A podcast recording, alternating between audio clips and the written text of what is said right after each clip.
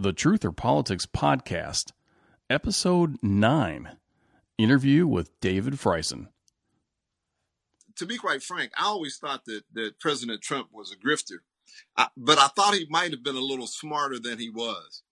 Because to be quite frank, I think that he could have done with just a very little moderation that he could have uh, uh, won over America in ways to do the things that he wanted to do uh, without all of the other negative things that he had. So uh, I, I, know this may sound uh, uh, a little odd, but I'm just thankful he was so dumb because had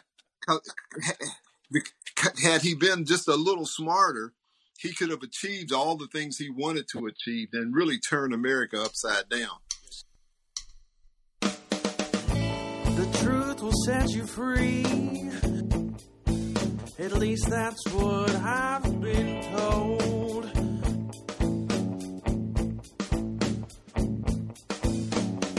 I said the truth will set you free. At least that's what I've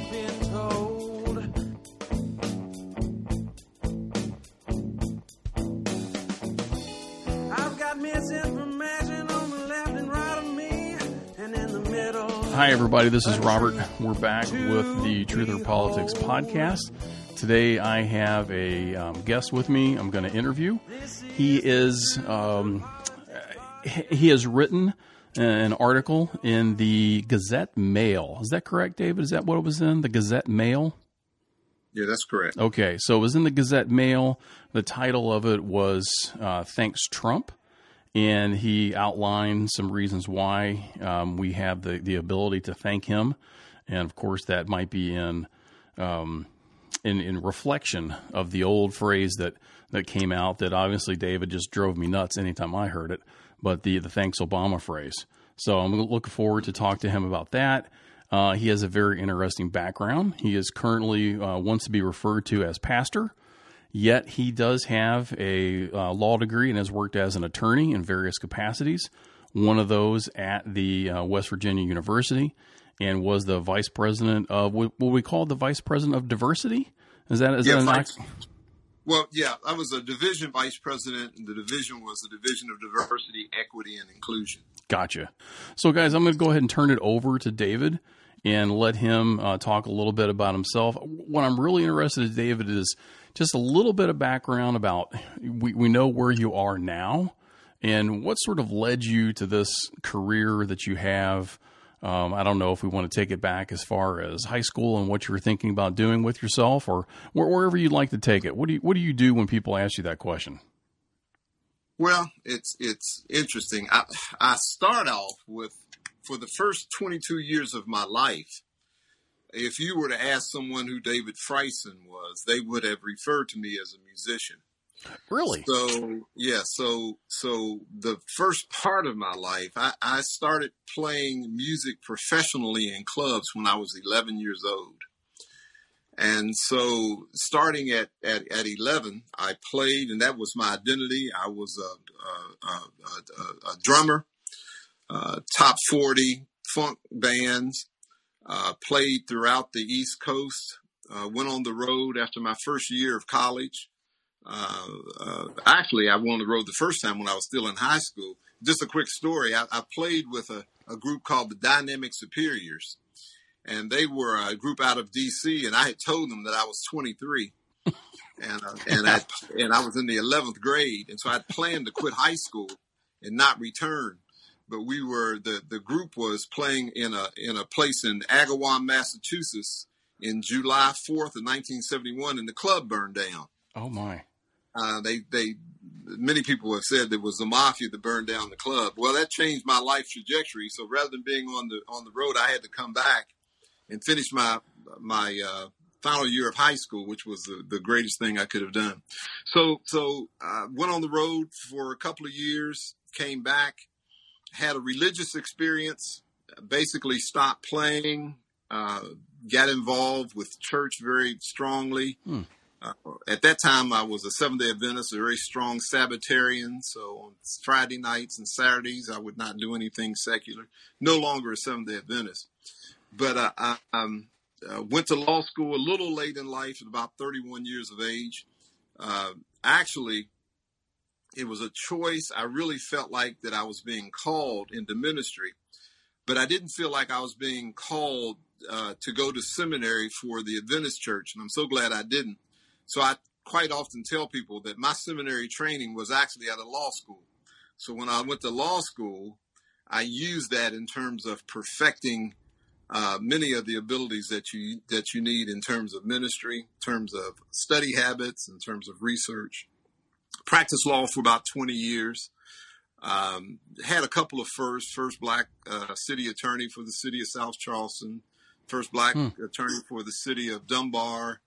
Um, I did a couple of pretty major civil rights cases. Actually, it was a police case where we sued the city of Charleston for discrimination in, in their uh, in their in their hiring practices.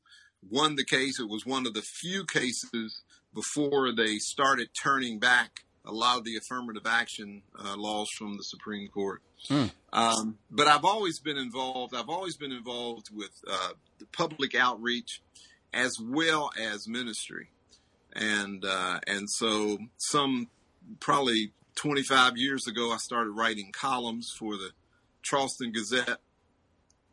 Um, probably have over, I probably have about 120 columns that I've written over the years. And my, my real emphasis has been trying to show the black perspective in Appalachia because uh, so many people uh, don't believe that there are black people in West Virginia and uh, the view that they have uh, many times of the white Appalachian, I believe, is erroneous. Um, and so it's it's an interesting juxtaposition between defending my white brethren here in West Virginia and criticizing them. so so it's kind of a, it's an interesting two edged sword have a wife and three children. Uh, my oldest son graduated from law school here three or four years ago. I have a son that's a photographer and a daughter that is a, that is a trauma therapist. Oh my goodness. Well, yeah, I, I did hear. I didn't hear. I, I, read. I can't remember if it was in the Trump article or was another one that I read of yours. I read about eight or so of the articles you had written, and I know you had talked about having a particular pride about being part of West Virginia and right. might have been the one where you ta- where you talked about the monuments, but yeah. um, you know there was the like, sort of the bittersweet edge of right. uh, being there too, and uh, and I think I may or may not have told you that uh, my dad was actually born and raised in Charleston. Okay, and okay. and that's sort of my connection with some of the other folks that you know. But in, in in my spare time, I've got my English degree that I got when I was a center, and I guess I've got a little bit of a gift of a gab. And I have just, you know, really felt like there is such a division um, in the world of politics and the world of media and how it's presented. And I wanted to enter into some conversations with people um, about that and just really see where do they get their news sources. Um, I, I, discovered the news the news source out there called allsides.com and I've seen where they at least will publish um, articles and they will give them sort of an algorithmic rating of if they are far leaning to the right or far leaning to the left. And, and that's what kind of led me to design this podcast and this little Facebook site where we post articles and we discuss what we see. And, and that's why when I saw the article that uh, your friend and, and I guess my dad's second cousin, let's say, uh, had posted what you had written about the uh, thank you to President Trump. Uh, as soon as I read it, I told Joe, I, I, this is exactly a guy who I want to interview um, based okay. on what I'd read in that article. So that kind of brings us back up to this this point um, with with that particular article. And and for everybody else who's listening, um, our our plan today is or tonight is to discuss that article, but then also get into um, what we know of and and really what um, David's reactions might be for the the Capitol attack, and uh, and then currently what's going on with Trump impeachment. And we'll just we'll just cover all those areas, and we'll see where else the the conversation allows us to go. And I definitely want to uh, talk to you at some point about your ministry, and and I, have a feeling that really um, uh, interweaves itself within everything that you do. And so I'm, I'm more than happy to to hear you discuss that part of everything. So, can you tell us a little bit about your what you were hoping to convey? I think it's pretty obvious, but what you're hoping to convey with the "Thank You, President Trump" article.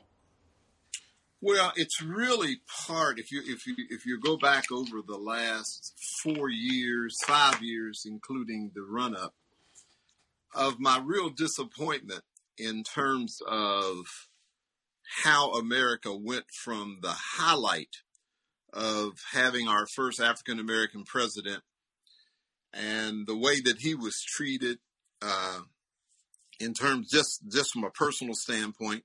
Of course, there there's absolutely fair game in terms of any type of policy differences. I have no problem with that. But it, it, there are times when it just became uh, ridiculous the criticisms that would be leveled against him.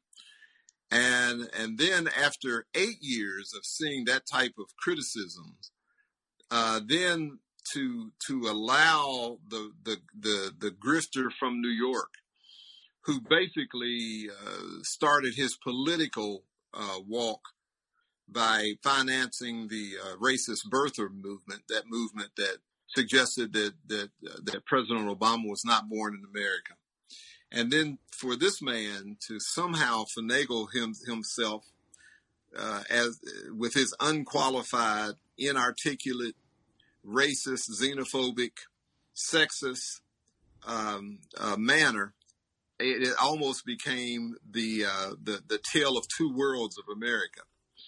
And so I've tried to be very consistent. Uh, I was, to be quite frank, I always thought that, that President Trump was a grifter, I, but I thought he might have been a little smarter than he was. Because to be quite frank, I think that he could have done with just a very little moderation that he could have uh, uh, won over America in ways to do the things that he wanted to do uh, without all of the other negative things that he had. So uh, I, I, know this may sound uh, uh, a little odd, but I'm just thankful he was so dumb because had, had he been just a little smarter, he could have achieved all the things he wanted to achieve and really turn America upside down. Yeah, D- David, let me jump in for a second. I just want to tell sure. you that that is exactly what uh, me and my co-host ha- have been discussing uh, a little bit in the podcast, but definitely in our own conversations. And, mm-hmm. and, and the same thing happened uh, with my wife. My wife is very conservative, but you know, she said, I mean, Trump basically just got in his own way and uh, yeah. he he was positioned and, and to a certain extent to potentially win this election. But you know, if he just had focused on COVID or focused on anything other than all the negativity that he focused on, uh, he, there, there's a good frank, chance he might have won. And to be quite frank, the, the, the people who should be most upset with Trump are the true conservatives, because first of all, Trump is not a conservative. He doesn't he doesn't hold any conservative values that I can think of but but but but being a grifter, he just jumps on to the worst side of anything and appeal to our lowest nature. So just thinking of that and looking when I was watching the culmination of this presidency, uh, with we have two hundred and fifty thousand at that time, it's getting closer to three hundred thousand dead because of his his um, uh, uh, mismanagement of the COVID crisis. Watching uh, things going on in the streets of America because of his mismanagement. We've always had racism in America, and racism really, really reared its head in some ugly ways during the presidency of Obama.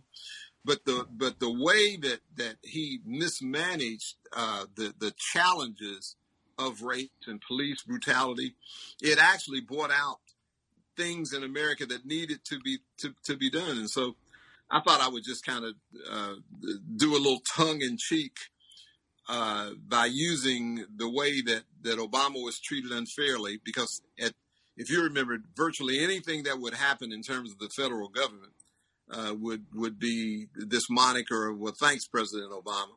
Mm-hmm. And I alluded to in in, in the um, in the in the article about uh, being a, in a senior staff meeting, talking Right. about some arcane t- uh, tax policy, and the uh, the the, um, the the the my colleague said, uh, "Thanks, Obama." And that's interesting because I don't really let them edit my uh, my columns very much, you Mhm. know.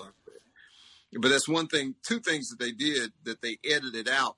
One, I, I, I didn't use the person's name, but I used her position so people would know who it was, and and they and they edited that out and said a senior staff member. And the other thing is that the beginning of this uh, article, I actually used a scripture uh, from Proverbs. I think it's Proverbs 16. Uh, Pride goes before destruction, and and a haughty spirit before a fall and and I was tying that into that the Trump administration started off with the pride of saying "Make America Great Again," and uh, and, and this whole idea about American exceptionalism and God is on our side, and and by the end of this presidency, we are he is going out, and America's reputation is in tatters throughout the world. And I believe that that that that that pride went before the destruction of our of, of our name throughout the world. And had he won a second term, I think America very well might have completely fall, fallen. Mm-hmm. Do you do you think that the um, concept of exceptionalism is similar to the older concept of manifest destiny? Absolutely, Yeah, It's- that- it's that's a- what it feels it- like to me. it- it's a direct link, to be quite frank. hmm And and because of that, you see, we have so often done things under these monikers that really have devastated other societies. You know, uh, the atrocity of slavery in America, uh, the atrocity of the way that indigenous peoples were destroyed, land taken, uh, put on put on reservations, and yet when we are taught in school it is taught as if this idea of American exceptionalism is something that has made us great. And I would suggest to you that it's just the opposite. What has really made us great is when we do break through with the idea of kindness. Uh, what makes us great is when, after failing uh, during the Declaration of, of, of Independence, to truly that and the Constitution to truly live up to our ideals, that we fought a civil war that started us on that trek. And so what has made us great is not so much this this idea of exceptionalism, but for the fact that there are times when our our better angels, as one as one theologian uh, authors quite often talks about, quoting Abraham Lincoln, when our better angels uh, uh, take over. And I'd like to suggest to you over the last four years, our better angels have not shown themselves because we're dealing with the devil in the White House. Gosh, there's so many things I'd like to to add on to all that, but it, it, it, what what comes to mind for me, and it's it's uh, especially if you think about this idea about the Native Americans. Um, it, wasn't until I had read a a historical fiction novel that um, had it was about the Druids and and Caesar, um, uh, basically the the sacking of Gaul and and ki- killing of uh, Vercingetorix, and uh, it, it was just written from this Celtic perspective and and how their society was you know destroyed and but anyway um Well, you know, in the in the Kanawha Valley, uh, uh, the indigenous people in the Kanawha Valley were the mound builders. mhm, And if you remember in South Charleston, West Virginia, there's a major uh, uh, mound built by Native Americans. And in Institute, uh, and I'll send you an article that I just Yeah, wrote about how, how Institute came to be. It really came to be because of my wife's great great great grandparents, who was a white slave owner who married his slave, Mary Barnes, Sam Cabell and basically had 13 kids, sent them away to be uh, to be educated. Uh, but it, there's a mound in in in in West Dunbar Institute, uh, uh, and they used to run cars up on the side of the mound as part of uh, they called it the uh, what do they call it? The the it was like a racetrack area. Mm-hmm. But my grade school that I went to, fairly early on, we uh, took the moniker uh, and changed it from uh, West Dunbar Elementary and changed it to Shawnee Elementary, Mm-hmm. uh, which was you know pretty pretty provocative in the early '60s I bet it was. and and uh, and and we and we used our uh, we used our uh, mascot as and I say mascot, but as Correct. the Shawnee Indians in its Mhm. most positive way. mm-hmm. So you know, it wasn't the redskin monitor, it wasn't the smiling in, uh, Indian, Indian, but it actually was this predominantly African American school, one of the few African American schools that we didn't close down with this atrocity that we called uh, integration, which was nothing more than annihilation of, of anything uh, uh, black. But that's a whole nother, another, another story to talk about. True, true. Yeah, so it's yeah, it, it- you know the the ideas of um, you know this this idea of manifest destiny and and we're we're here because we're we're doing the act of God and, and you know the the the time that Trump uh, came out and they had uh, seemingly tear gassed the uh, protesters who were not fighting about anything, and it was just to do a publicity stunt to hold the Bible in the air. And uh, you know, I, I had being a uh, a minister's son, but not being super religious. But at that point, I wonder if there's a good chance that Bible could have burst into flames as I was seeing that.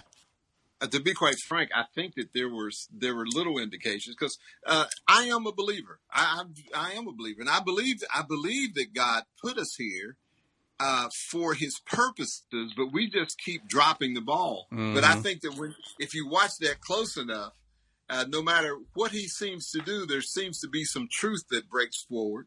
So when he was in, when he was standing in front of that church, he was actually holding the Bible upside down. Was he really? And if and if you'll notice that anything that deals with Satan is normally either backwards or upside down from God. True. So if you look, I didn't know that. I'll have to see that.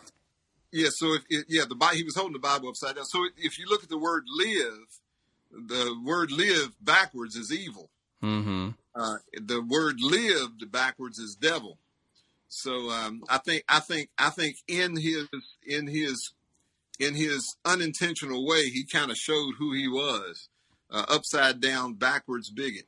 hmm Tell me, tell me what you end up doing a lot of times. Because again, I, I listened to another interview, and it had to do with um, you talking about uh, working with the church and being. Um, I think I, I want to say it was uh, just doing some, let's say, community outreach and and trying to not only.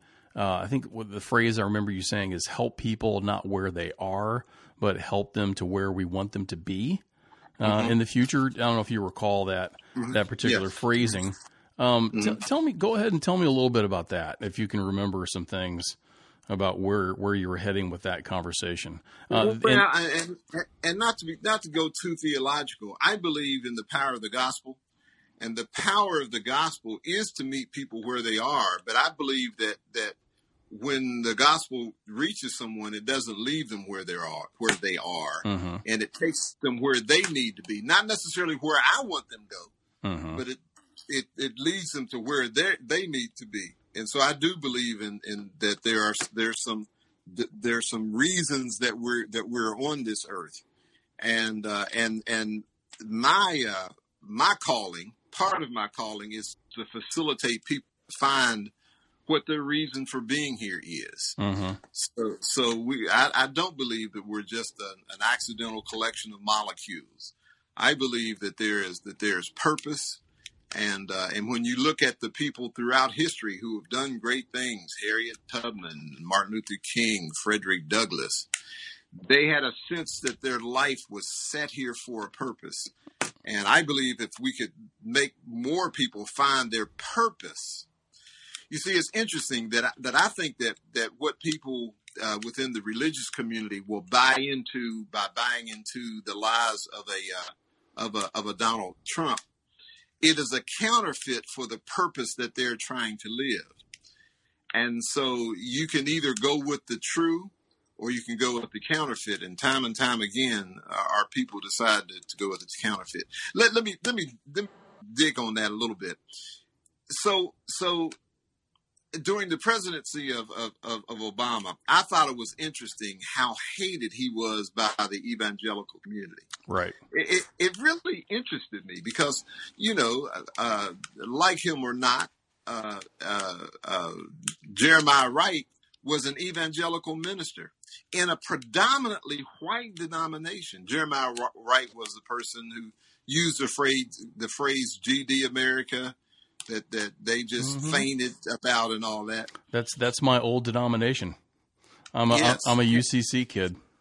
Okay, okay, then you know. Oh yeah. Uh, not re- not realizing that he was basically just saying uh, something that Martin Luther King had a sermon that almost said the exact same thing in his uh, briefcase when he was killed.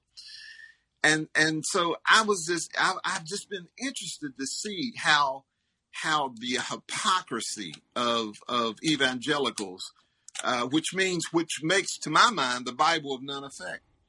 Can you imagine uh, if if uh, Michelle Obama, well educated, uh, erudite, beautiful, imagine had she had photos of herself in naked pictures uh, like Melania Trump did, what the evangelical uh, community would have thought, what they would have done. My goodness, they had problems with it because she wore a sleeveless dress. But to, to my mind, I believe that God is showing our hypocrisy. And the thing about the thing about showing hypocrisy, you can either admit that you've been hip- hypocritical and change, or you can dig deeper into your hypocrisy. And I have noticed. I just talked to a um, one of my assistants when I was at West Virginia University, a very nice person, could not have been more supportive to me. A white lady uh, in her late sixties could not have been more supportive. But she belongs to an evangelical church that is kind of known for its somewhat far right. And I asked her just tonight. I said, after all of this, uh, after uh, after everything that you've seen, do, do you still support Donald Trump? And, and what is your church's position? And her response to me, well, I'm not going to go there with you on uh, on on uh, on texting. See, rather than dealing with where we are, you you want to stay, you know, where you've always been. I hope that mm-hmm. makes sense. It does. Yeah, absolutely does. And and I think um, what I felt like I had seen uh, while Obama was running the first time, in in the conversations I had with some uh, white people that I knew, um, they went the same route that you have gone with Trump. And I, I, literally heard one of them say to me they felt like he was the Antichrist, right? Obama. Yeah. And, and I looked at him, and I and and this was quite honestly one of the nicest persons I've ever met had never shown even the slightest racist tendencies to uh, the people that I'd seen her interact with and what she'd done and, and just the, the kindness that she's shown. But when she said that, you know, I questioned it and I said, so what exactly makes you think that he is the Antichrist? I'm, I'm, I'm really kind of blown away by this. And uh, she, she didn't have really any explanation. It was just he is. He just is. He is. I know he is. Like, okay. Yeah, I, I just let the conversation drop right there.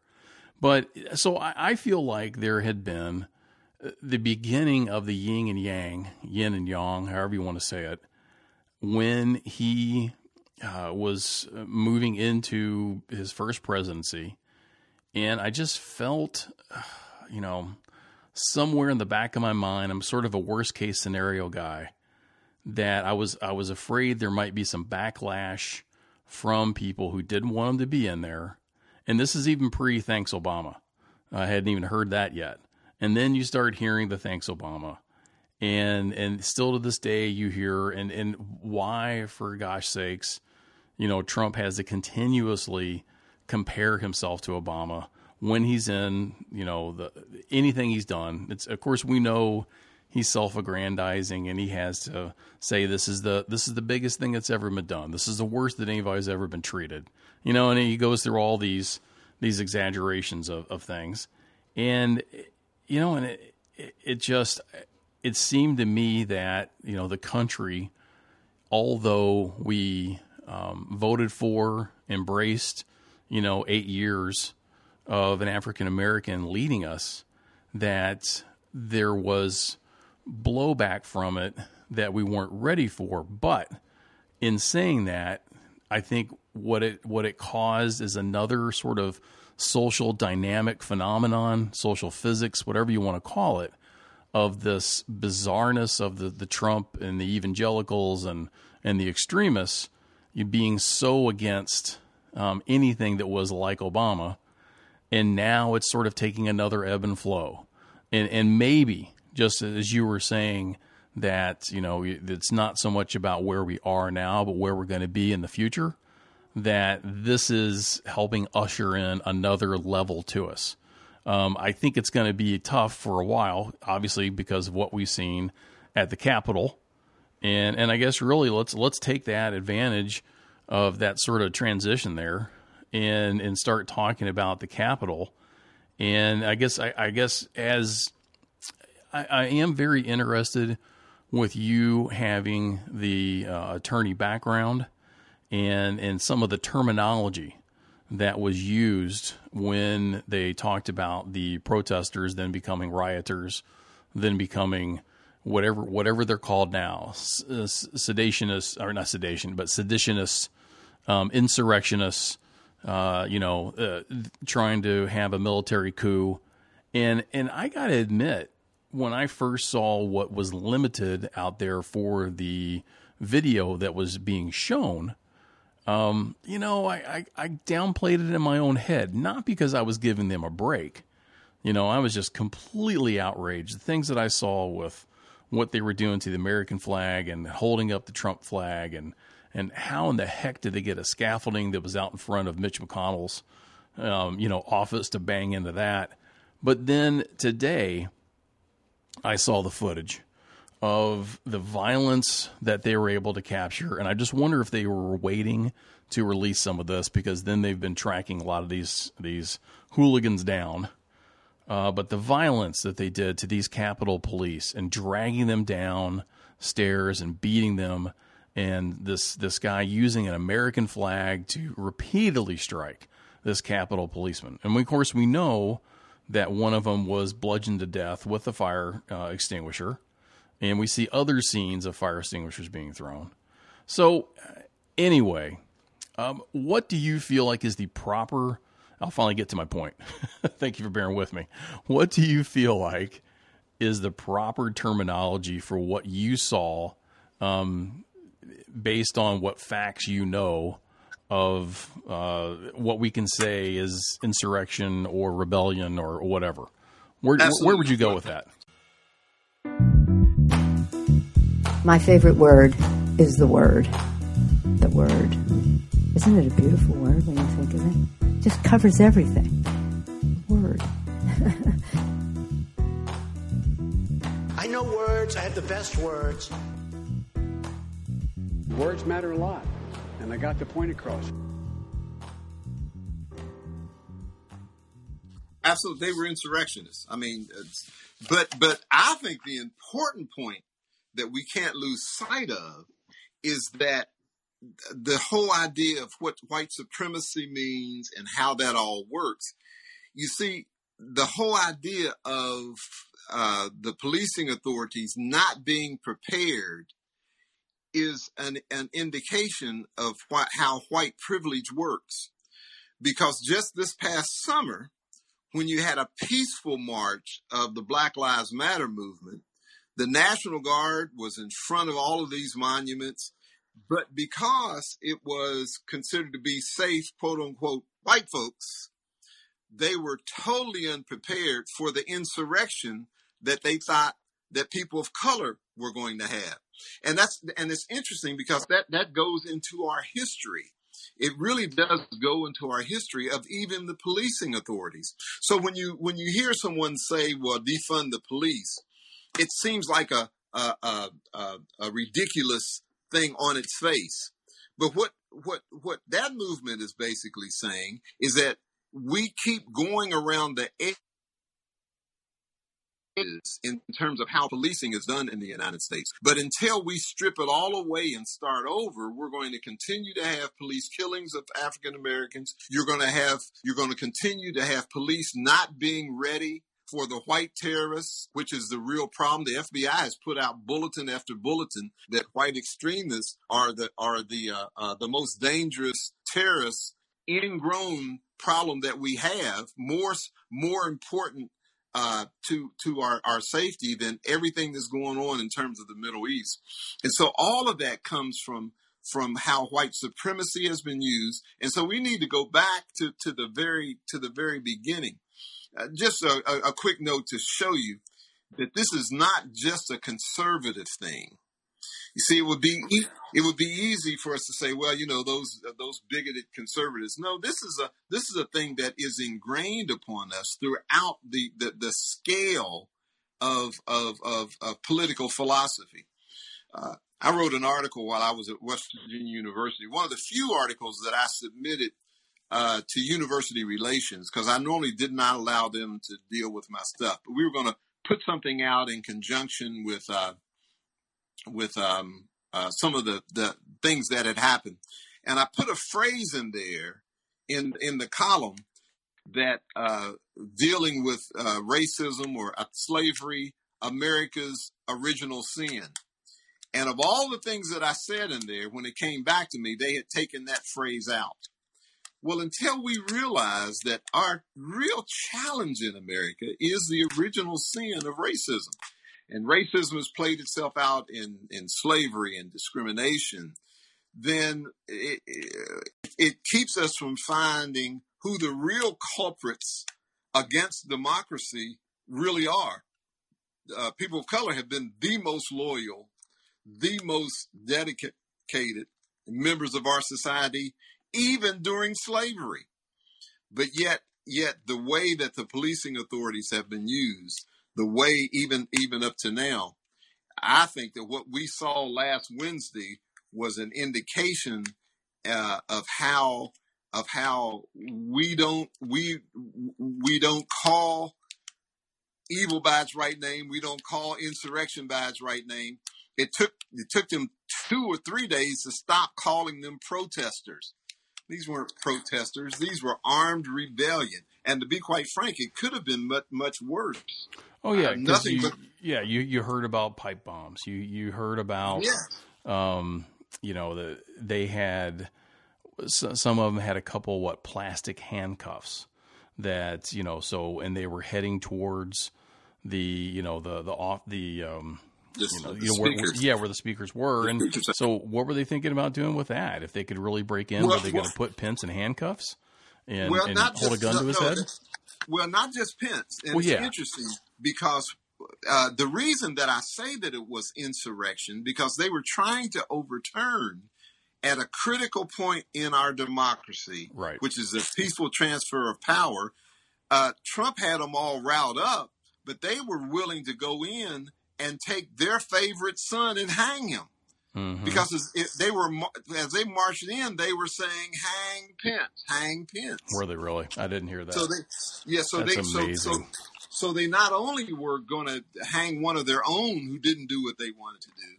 I have no doubt that they would have gotten Pelosi, and to be quite frank, they probably would have gotten quite a few of the members, the black members of the Black Caucus, oh sure. and there would have, there, there, there would have been bloodshed. We we um, our underestimating of white terrorism led to that, and I believe it was nothing but the grace of God to keep somebody from coming in there with a machine gun or coming in there and setting off a pipe bomb. Uh, and that's that's why I, I won't let this go. I mean, this this needs to be and and even even even the way that they got the people out.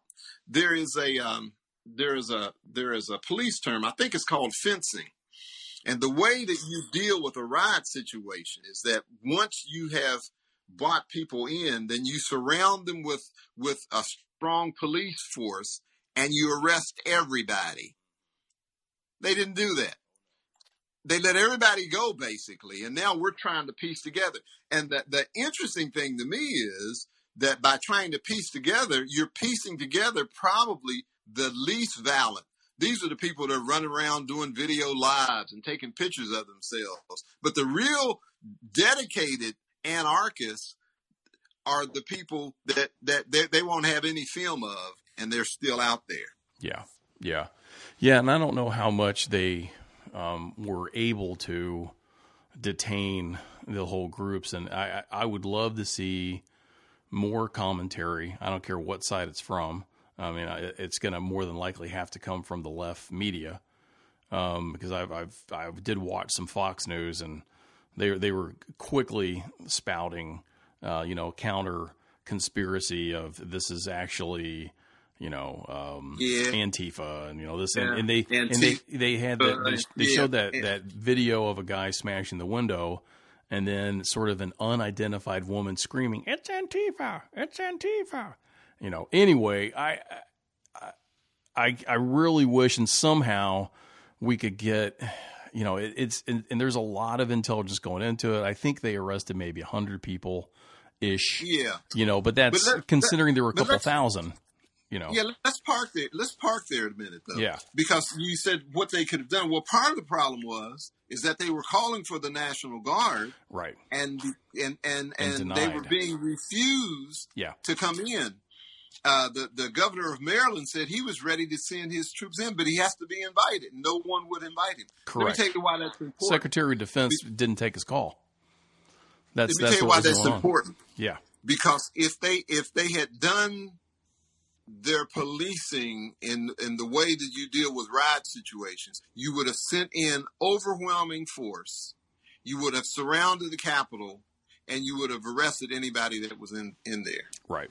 But they didn't do it, and that's how our, our presumption of, of of privilege works works against us. Yeah, I think I, I really at some point I hope you get the chance to listen to the the podcast just before yours, and where we interviewed Darlene Price, who is a Yeah, former federal agent and has Right. you know written her book about her experiences and, and trouble with the government letting her down and what she had done in some of her cases, and she really broke down uh, you know what she has done before and being on riot task forces and and what she had seen in the holes and, and those um, Right. you know preparation for things and, and I think it's obvious that just like you said I mean there there just wasn't really any presence um, around these buildings monuments whatever you want to call them and you even heard you know I, I don't know how much you watched of Trump's speech prior to it but Yeah, wa- you know you, you you saw him um, actually asking the security forces for the people there to let them in closer to him. And and I just want to talk about sort of the just briefly the uh, how I know he was just continuing to spread these false allegations about fraud in the election and, and pumping everybody up with that. But you know, the first five minutes or so, all he did was show his true face of how he wanted this to be for him and how there were so many people there that were, you know, uh, to support him and how he loved the fact that they were there for him. I mean, it couldn't have been more telling. Um, I think that if it could have, it just, he just simply, you know, is the one of the world's biggest egomaniacs, and um, yeah, it just it just comes through, and it's still just like you said, it kind of blows my mind that Well, if you- if you- folks if- still accept it. if you read Mary Trump's book, uh, and I mean, he it, this is this was this it, to anybody who was watching. This is not surprising, to be quite frank. And and this was this was his last ditch effort because you have a person that had at every turn told us what he was going to do. He kept talking about that he wanted to be president for life. In his words, he kept talking about all of these different di- different ways that he was going to have a third term because uh, they impeached him during the first term. So uh, he wasn't kidding. I mean, you know, and uh, as Maya Angelou once said, when somebody tells you who they are, who they are, you should believe them the first time. So, so, so what we saw on Wednesday was the culmination and the last ditch effort, because as you as you know, he had tried everything. He had tried to go to the courts, kicked out over 50 times. He had tried to cajole Republican officials in Wisconsin and in, in Georgia, and they they wouldn't uh, they wouldn't do it. He tried to take it to the Supreme Court; they wouldn't hear it. And so, after doing all this, this was his, his last thing because if you read if you read closely, he had tried to to to have a, a Pence exercise a power that he did not have. And to his credit, Pence didn't. I don't want to give him too much credit for doing what he was supposed to do, but he did what he was supposed to do. And so the whole idea of, of when he didn't do it, then he sent those guys in there to get Pence and to overthrow the government of the United States. And to be quite frank, uh, not only should he have been impeached, he should walk out of the White House literally in handcuffs. It'll be interesting to see uh, how that plays out afterwards. And of course, you know, I saw some of the House um, hearing, let's say, or their their uh, vote, and uh, you know, and and I was like, I just can't believe I'm so gullible, but I was still so surprised to hear um, the few people in the House, and maybe more than just a few, who kept talking about they wanted this bipartisan resolution, you know, to to be done to look into the fact that this should never ever happen again, completely ignoring the details of the fear of this person. I mean, I think that's really what's going on here. He needs to be held accountable for what he did this time, and I think the fear that he's still in power and what what can he possibly do now if he still has the power? And and really the phrase you know it as well as I do as as, as old as both of us are he still has his finger on the button. You know and that's that's he that's does. the scary thing. Well and to be quite frank it is as dangerous as anything else that we have the military who's who has basically assured us that if he were to give that uh, order that they would not follow it, which is insurrection in, in and of itself. You see, that, that's not the way you do it because, see, and and my my real problem right now is that we're about we almost have Trump behind us, but what happens after the dumb Trump?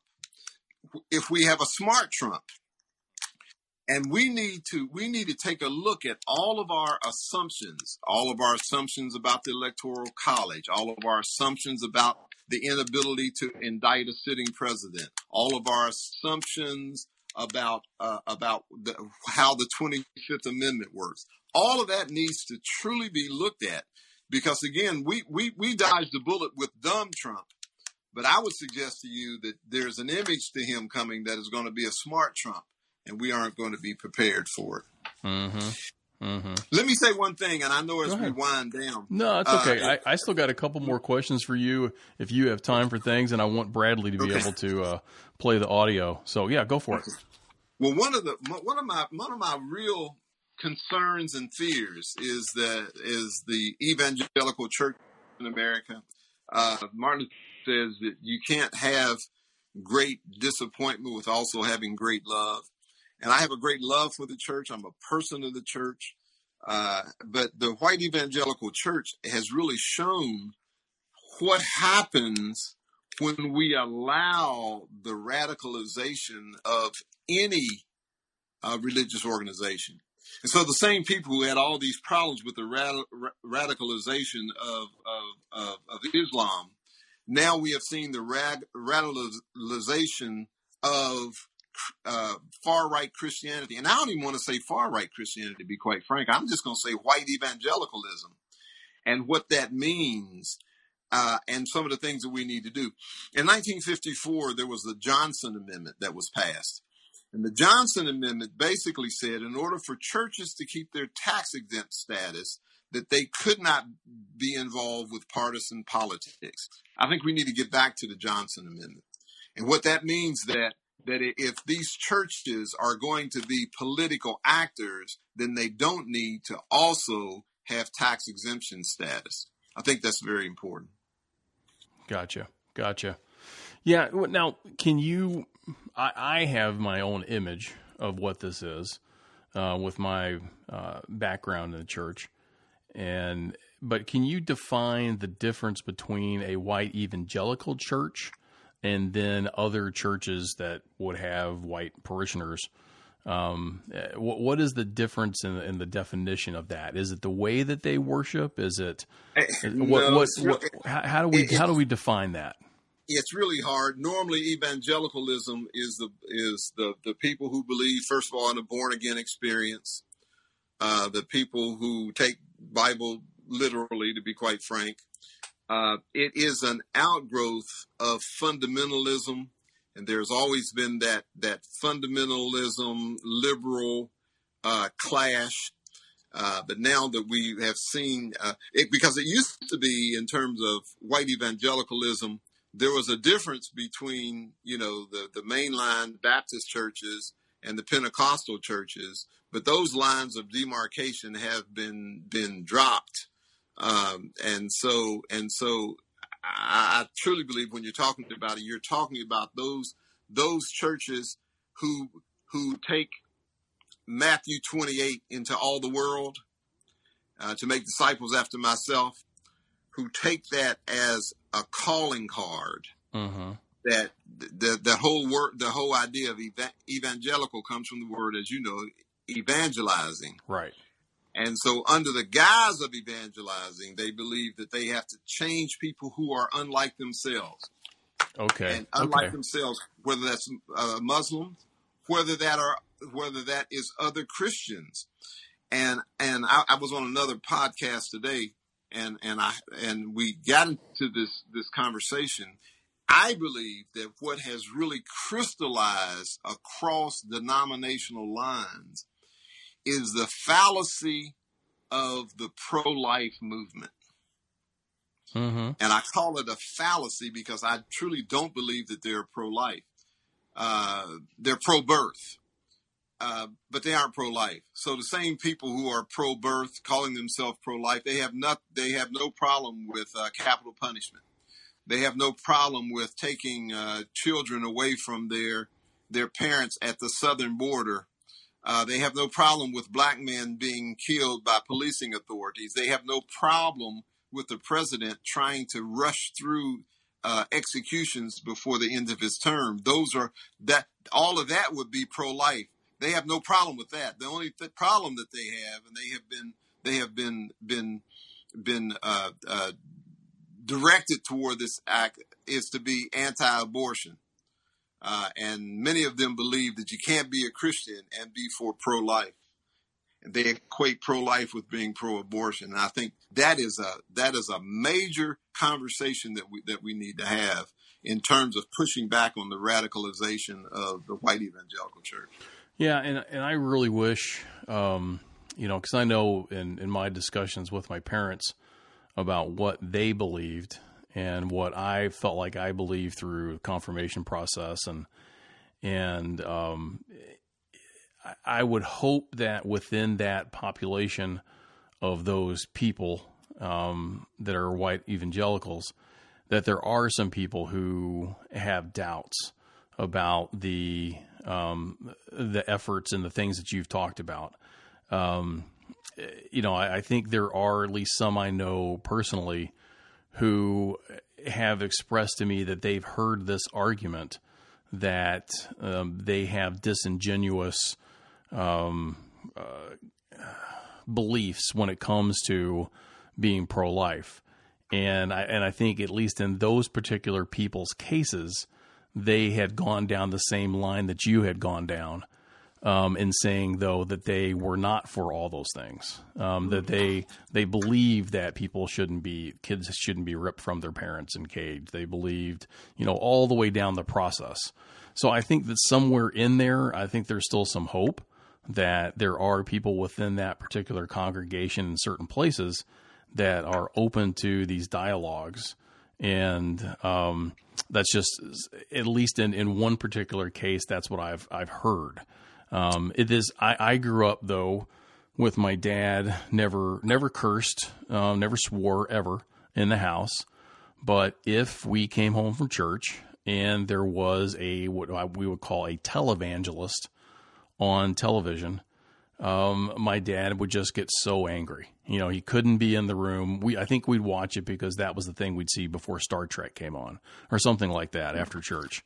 Mm-hmm. But boy, if there was anything that was getting my dad angry, it was to see the televangelists. And he never went into details about that, but that's certainly, uh, you know, an impression that was left on me and when I was growing up.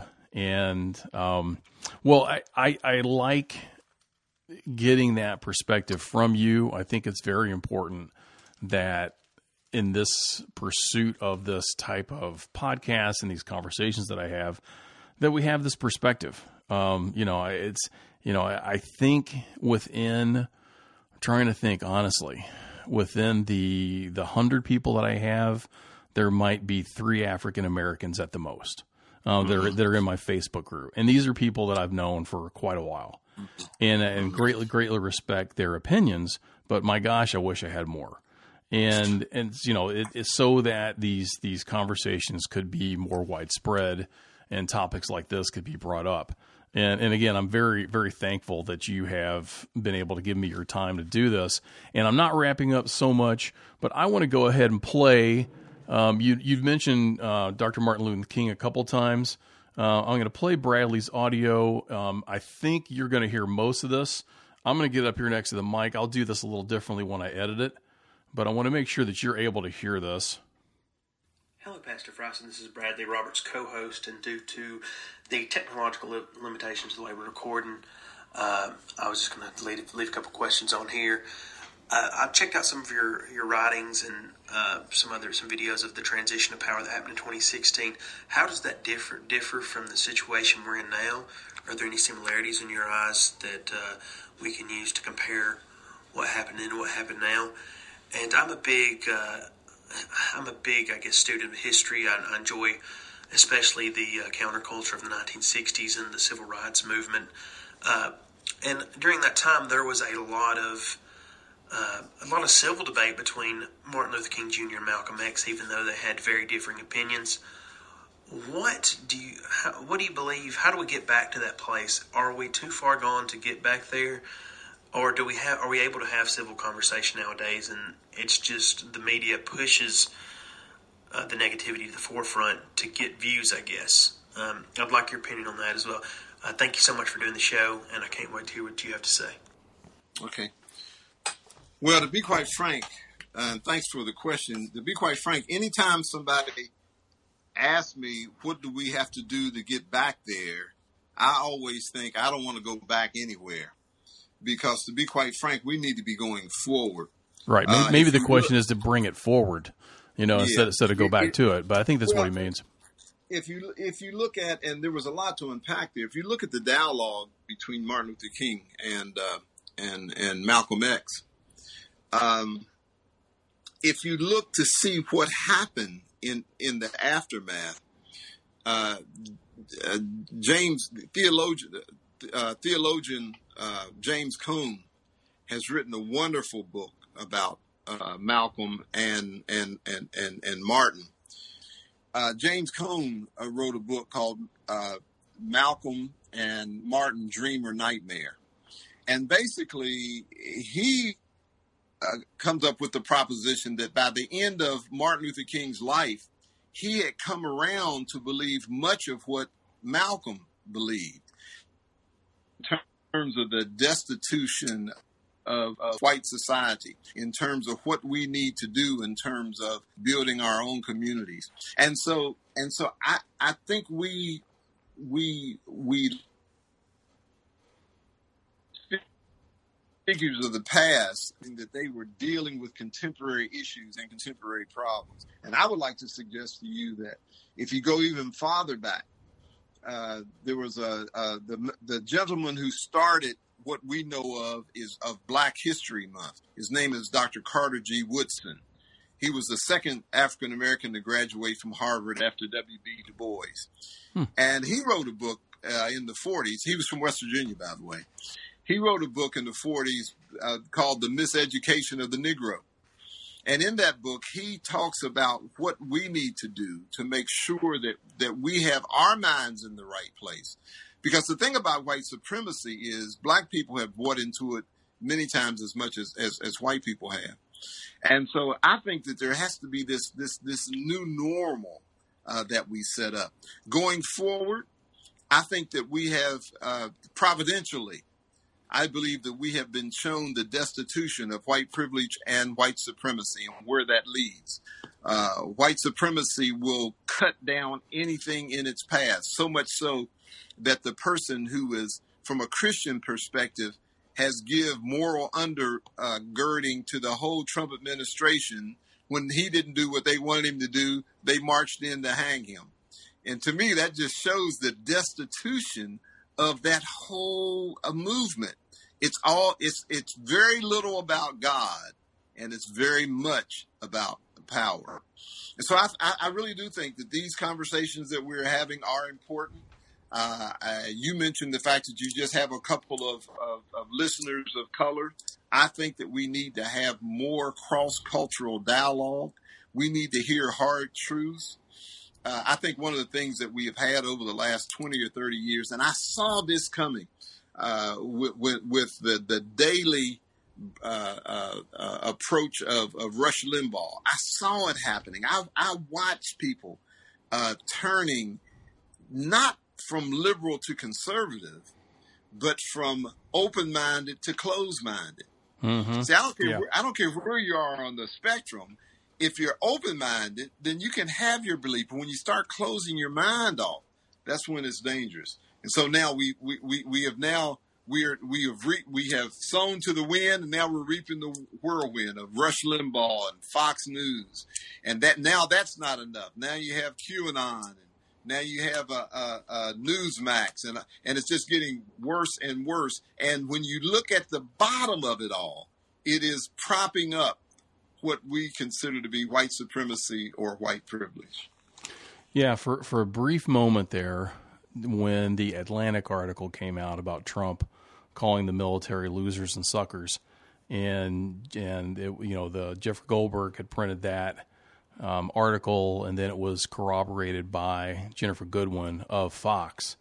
For a brief moment there, I I, I just couldn't believe, and, and I'm not a big Fox News watcher, but you know, she was you know completely dead on uh, serious about what she had heard and corroborated and she was not going to back down from the pressure you know of Trump calling her to be fired and saying that you know saying uh, you know, I watch too many movies, but there's there's a movie called Quick Change that Bill Murray does where he just is, is this outrageous person. He's calling people animals. They're just animals. They're being so bad, and that's what Trump was saying. It's like, what kind of animal would ever call soldiers that? I love soldiers. Nobody loves soldiers more than me. You know the way he goes through things, and you know, for a brief moment there, I thought maybe Fox is going to go, you know, a good route and but of course, there were people within Fox who denounced her reporting. There were others who did uh, side along with it.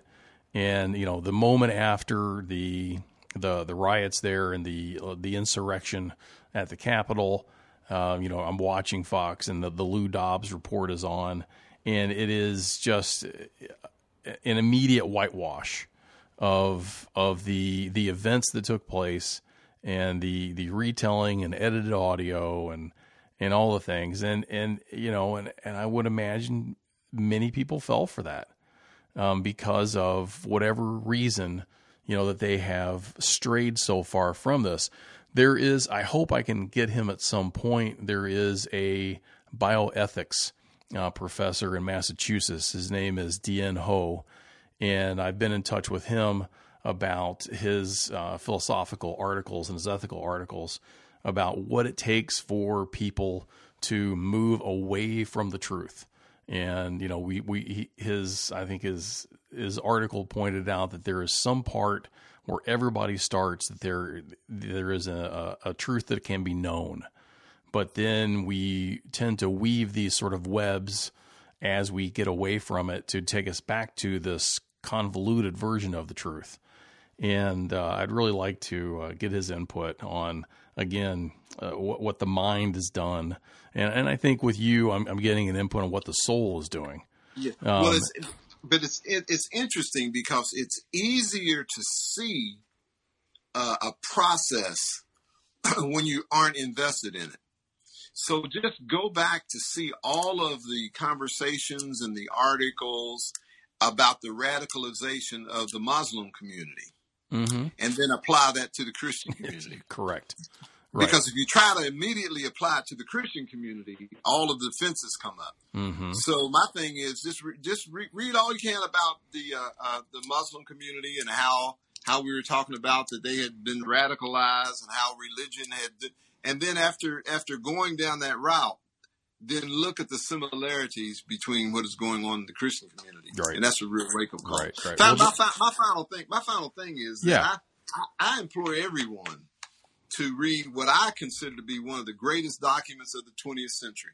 And that's Martin Luther King's letter from a Birmingham jail. That should be required reading because this was this was Martin Luther King in a southern jail writing to the religionists, to the to the Christians, conservatives and liberals, about uh, who they are, uh, what they have been, and what they need to be. Letter from a Birmingham jail. hmm I hate I hate to admit it, I know I've read that and I don't remember it. And Yes, that, that's, that I, I will I will certainly make that some required reading for me. That's for sure. Well, I've enjoyed talking to you for this this last hour and twenty minutes or so. Well, thank And, you. uh, you also. We'll be glad to come back again Good. uh, Good. sometime in the future. Do you, you have any other questions? You think I did? I think you said he may, may your your partner may have had two questions. Or was that the only? Well, one? he, he, he we've already covered the other one. I think he talked about what I had posted on the Facebook site was that you in 2016 you discussing the transition of power and how Yeah. West Virginia University you guys are going to be open to um, everybody's opinions and, and making that, that be a safe place um, as as we embrace the the new um, you know presidential uh, let's say the new president and and, and Right. trying to work together and, and really it was a very pro American statement and I think it's at this point we we've covered in detail you know what what happened with this difference of of power and the changeover and and realistically you know there was never a single time during all of this that Trump ever said he was going to um, you know, have a peaceful turnover of power. He he would No. never say it. it people No. around him would never say it. And and Ah. why that didn't just make I I think it probably once again emboldened his base. Uh, that's all I can think it did. And you know the the Proud Boys stand back and stand ready. I mean he he, Right. he continued to send messages you know, da- dating as far back as I, I can kill somebody, I can tell you guys to go kill somebody for me, and I'm going to get away with it. And, my, and and my question to the Tony Perkins, uh, to the uh, to the uh, um, uh, to the to the Evangelical Council, uh, my question to you is when why did you not stand up for the truth in the midst of all of that? Because they were the greatest block of his supporters and could have moderated his behavior. So I, I really count some of the worst things that he did I put it at the feet of the evangelical church because they stood silent as he did things that they knew were not right. Correct. And they did it and they did it because of this idea of well two things uh, abortion and same-sex marriage. But with that, we'll talk again, my friend. All right. Well, take care of yourself. Keep keep, keep up the work. God bless you. All right. All right, David. That's awesome. Thank you so much. All right. Good night. Goodbye.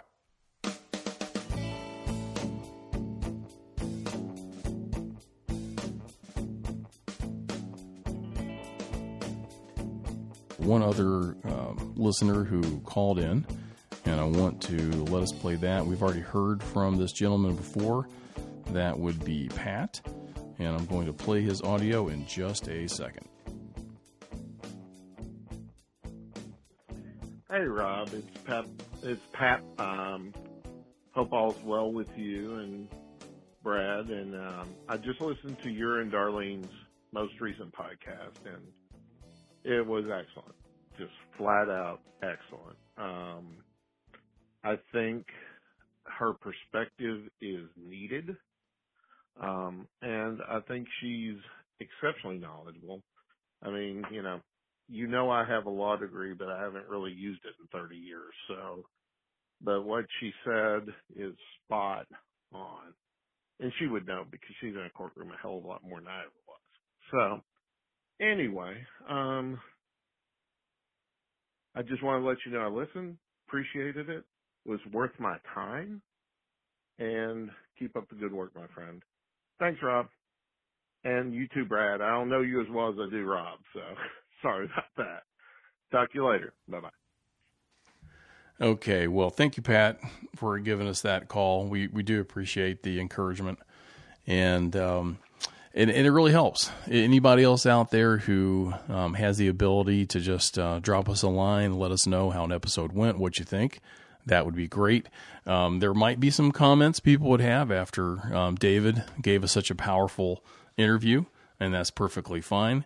Uh, we'll do our best to play those comments, and uh, we'll go on from there. So, uh, once again, um, thank you so much for listening uh, to the Truth or Politics podcast. And uh, let's see if I can do that number by heart. The number is 662 374 0778. 662 374 0778. I'm going to leave us with one of my little sign offs that I do. And that is um, that uh, as, far, as far as we are concerned with the Truth or Politics podcast, there are two sides to every story. There is your side of the story, there is their side of the story, and somewhere in the middle lies the truth. I never told anybody to lie, not a single time, never. These allegations are false. Well, I'm not a crook. I've earned everything I've got. I'm not going to continue trying to respond to these re- repetitions of the falsehoods that have already been stated here. Read my lips. No new taxes. Our politics seems more vulnerable to conspiracy theories and outright fabrication. We choose truth over facts. Some of the most dishonest people in media are the so called fact checkers. We will keep this promise to the American people. If you like your doctor, you will be able to keep your doctor. Period. If you like your health care plan, you'll be able to keep your health care plan. Period. Just totally distorting everything possible